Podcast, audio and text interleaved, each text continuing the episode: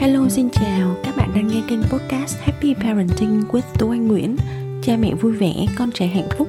Mình là Tú Anh, mình là mẹ của hai bạn nhỏ sinh năm 2018 và 2019 Gia đình mình đang sống tại thành phố Hồ Chí Minh.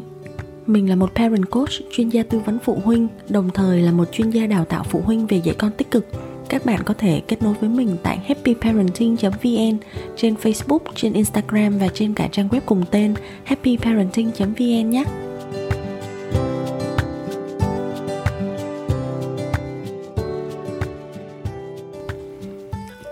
Podcast ngày hôm nay sẽ có chủ đề hơi nặng hơn bình thường một chút xíu, là bởi vì mình muốn chia sẻ các kiến thức tổng quan và các dấu hiệu nhận biết sớm về hai vấn đề sức khỏe tâm lý đang ngày càng gia tăng nhiều hơn ở trẻ nhỏ. Ở thời điểm này, đó là bệnh rối loạn phổ tự kỷ, autism spectrum disorder và bệnh rối loạn tăng động giảm chú ý. Mọi người hay viết tắt là ADHD attention deficit hyperactivity disorder. Thật ra là bởi vì mình cũng nhận được không ít những câu hỏi từ các phụ huynh có nhắn tin cho mình và hỏi về các chứng bệnh này ở các em bé nhỏ ở nhà. Thì ờ, thật ra mình cũng không phải là bác sĩ mà mình cũng không phải là chuyên gia y tế nữa các mẹ nhưng mà mình cũng muốn tổng kết một vài thông tin dựa trên các nguồn tham khảo đáng tin cậy và rõ ràng để chia sẻ cho các gia đình để nếu như mà tình cờ chúng ta nhìn xung quanh mà cảm thấy có em bé nào mà có những dấu hiệu như thế này, hay là bất kỳ một ai mà có hỏi đến thì chúng ta có thể đưa thêm một chút thông tin tham khảo để mọi người cân nhắc và có thể gợi ý cho các ờ, phụ huynh mà có con đang gặp vấn đề nên đi khám và nên đi tư vấn bác sĩ càng sớm càng tốt để có thể hỗ trợ con kịp thời và sớm nhất. Vậy thì mình nói sơ qua là hai cái bệnh rối loạn này bệnh ờ, rối loạn phổ tự kỷ và rối loạn tăng động giảm chú ý. Thật ra nó dễ bị nhầm lẫn với nhau,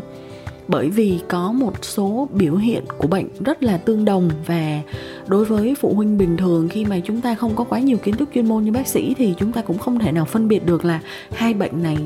cụ thể là giống nhau và khác nhau như thế nào vậy thì những biểu hiện khi mà con có một trong hai loại bệnh này thì thường á là trẻ gặp khó khăn trong việc tập trung và chú ý trong cuộc sống thường ngày này trẻ có thể chậm phát triển ngôn ngữ hoặc là trẻ gặp trở ngại trong việc giao tiếp và tương tác với người khác ở xung quanh, cả người ở ngoài xã hội và ở trong gia đình. Trẻ có thể rất là mẫn cảm với các yếu tố kích thích từ bên ngoài lên các giác quan của con. Ví dụ như là ánh sáng tiếng động tiếng ồn ở ngoài kích thích lên thính giác của con hay là kích thích lên uh, xúc giác cảm giác ở bên ngoài của con làm cho con rất là dễ bị kích động. Con có thể gặp khó khăn trong việc là tự điều tiết cảm xúc của bản thân. Có nghĩa là con rất là dễ nổi nóng dễ lên cơn òa khóc la hét cáu giận và không thể nào tự làm cho bản thân mình bình tĩnh lại được và đối với trẻ lớn hơn một chút thì thường là con không có kết quả học tập tốt dù cho là cố gắng đến cách nào. Vậy thì mình muốn nói lại là thật sự với các phụ huynh, nếu như mà không tìm hiểu sâu về hai vấn đề rối loạn này á, thì thường mọi người rất là dễ bị nhầm lẫn và khó phân biệt. Đó là chưa kể là có rất nhiều trẻ và cả người lớn có thể bị cả hai rối loạn trên cùng một lúc, tức là bị cả rối loạn phổ tự kỷ và bị tăng động giảm chú ý cùng một lúc. Vậy thì cụ thể là cho từng bệnh á những biểu hiện cụ thể thường gặp, có thể là gặp tất cả những biểu hiện này hoặc là chỉ là một vài trong số những biểu hiện sau là gì mà mình muốn chia sẻ cụ thể. Thứ nhất là rối loạn phổ tự kỷ. Có những biểu hiện cụ thể như sau nè. À tự kỷ là một bệnh rối loạn phát triển ở hệ thần kinh và não bộ. Tự kỷ không phải là bệnh trầm cảm nha các bạn. Và khi mà có rối loạn phổ tự kỷ thì nó sẽ thường gây ảnh hưởng đến các chức năng giao tiếp này, kỹ năng xã hội, cách suy nghĩ và các hành vi bất thường trong cuộc sống. Trẻ tự kỷ thì thường không thể tập trung vào các thứ mà chúng không thích. Ví dụ như là cái việc đọc sách hay việc chơi puzzle, nếu như mà không thích là con không thích, không thể nào mà có thể nói con chơi hay ép con chơi được. Nhưng mà ngược lại thì con thường hay bị ám ảnh quá mức về một thứ cụ thể nào đó, ví dụ như là một màu sắc cụ thể như màu đỏ, hoặc là hình khối, hình tròn, hoặc là một cái chuyển động lặp đi lặp lại nào đó. Cứ quay vòng vòng vòng vòng vòng, thì con rất là ám ảnh đến mức gọi là cứ thường xuyên, rất là lâu và làm những cái việc đó rất thường xuyên và liên tục. Hoặc là con có thể nói liên tục và nói hàng giờ và lặp lại hàng giờ về một sự vật hoặc một sự việc nào đó mà con quan tâm, nói mãi không thể ngừng được trẻ tự kỷ thì cũng thường hay né tránh việc giao tiếp bằng mắt và các đụng chạm cơ thể đối với người thân. Và con gặp khó khăn trong việc sử dụng từ ngữ để diễn tả cảm xúc hoặc là suy nghĩ của mình.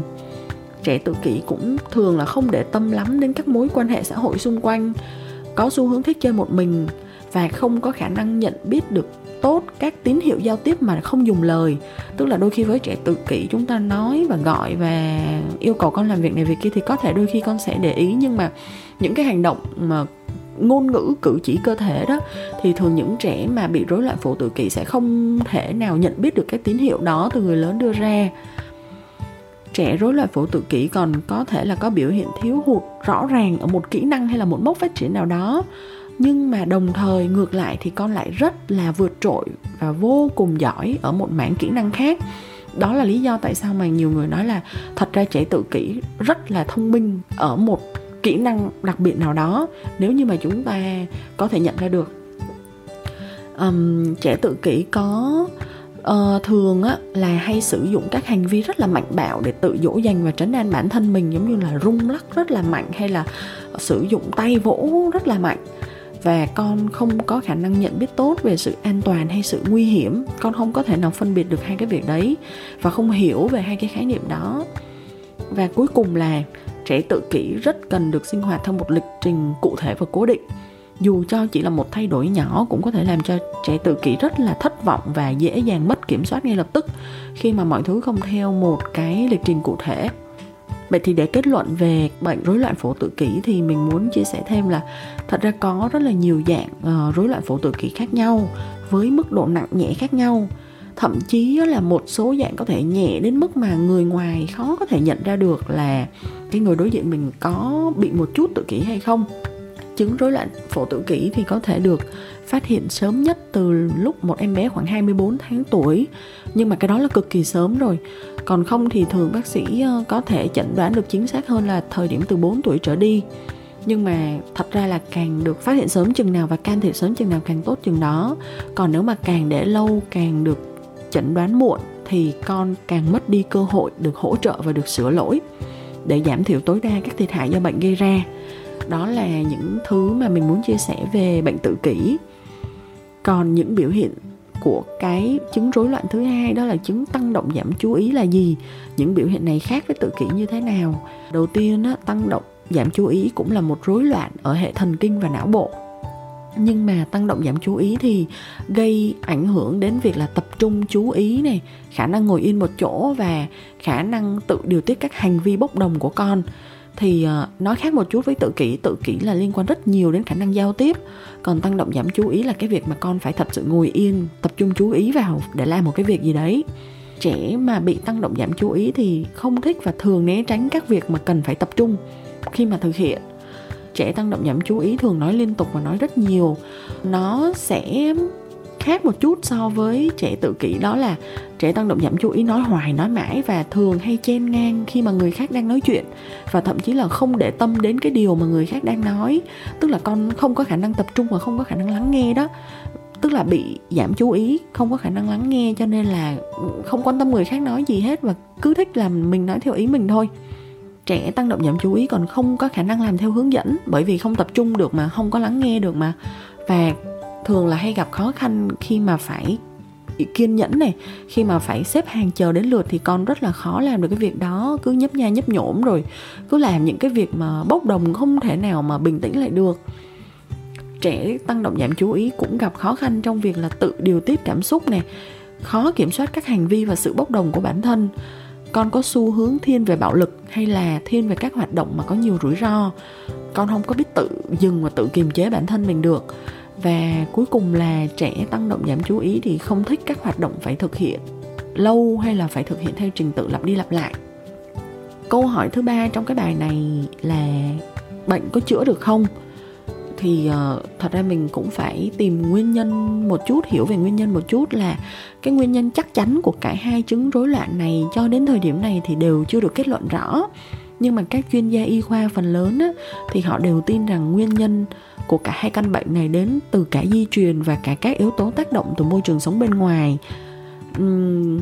để mà hỗ trợ trẻ bị tự kỷ hoặc là trẻ tăng động giảm chú ý thì cần phải có một cái sự thay đổi về cách giao tiếp giữa con trẻ và người lớn. Khi mà phát hiện ra là con đã có bị rối loạn rồi thì không thể nào mà tiếp tục giao tiếp với các cách như cũ được. Và ngoài ra còn phải thay đổi lối sống và sinh hoạt kết hợp giữa các bác sĩ các chuyên gia và giữa gia đình và nhà trường nữa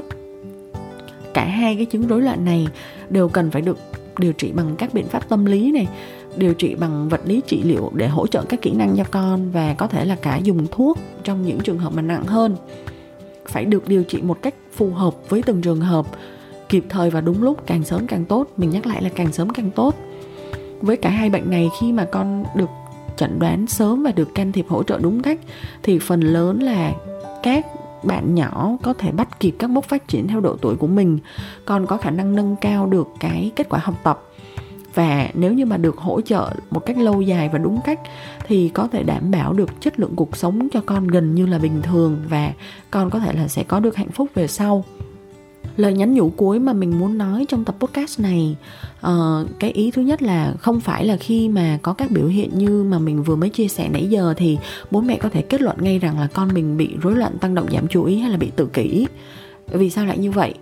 Là bởi vì các vấn đề sức khỏe khác ví dụ như là suy giảm thính lực này hoặc là con bị rối loạn giấc ngủ hoặc là con bị căng thẳng lâu ngày hoặc sang chấn tâm lý mà có nguyên nhân từ các biến cố cuộc sống hay gia đình. Ví dụ như là con phải chứng kiến một hành vi bạo lực hay là bố mẹ chia tay hay là có một cái sự mất mát vô cùng lớn nào đó thì nó cũng có thể gây ra các triệu chứng tương tự nhất thời. Nhưng mà đó hầu như chỉ là những sang chấn tâm lý nhất thời thôi. Và cái ý cuối cùng mình muốn nói là nếu mà bố mẹ có quan sát và cảm thấy là dù cho chỉ là đôi chút băn khoăn về con thôi, thì hãy tìm đến các chuyên gia uy tín để được thăm khám và tư vấn chuyên sâu thêm. Cái việc mà chúng ta sinh ra một đứa con hoàn toàn bình thường và khỏe mạnh á, mình nghĩ đó thật sự là một may mắn nhất trần đời này rồi. Còn nếu chẳng may mà con của chúng ta có chút vấn đề, có thể là vấn đề nặng hoặc là vấn đề nhẹ, thì cái việc can thiệp càng sớm càng tốt và đúng cách. Nó sẽ là một sự hỗ trợ rất là nhiều cho tương lai của con tập podcast ngày hôm nay mình muốn chia sẻ đến đây là hết rồi. Hẹn gặp lại các bạn trong tập podcast lần sau nhé. Bye bye.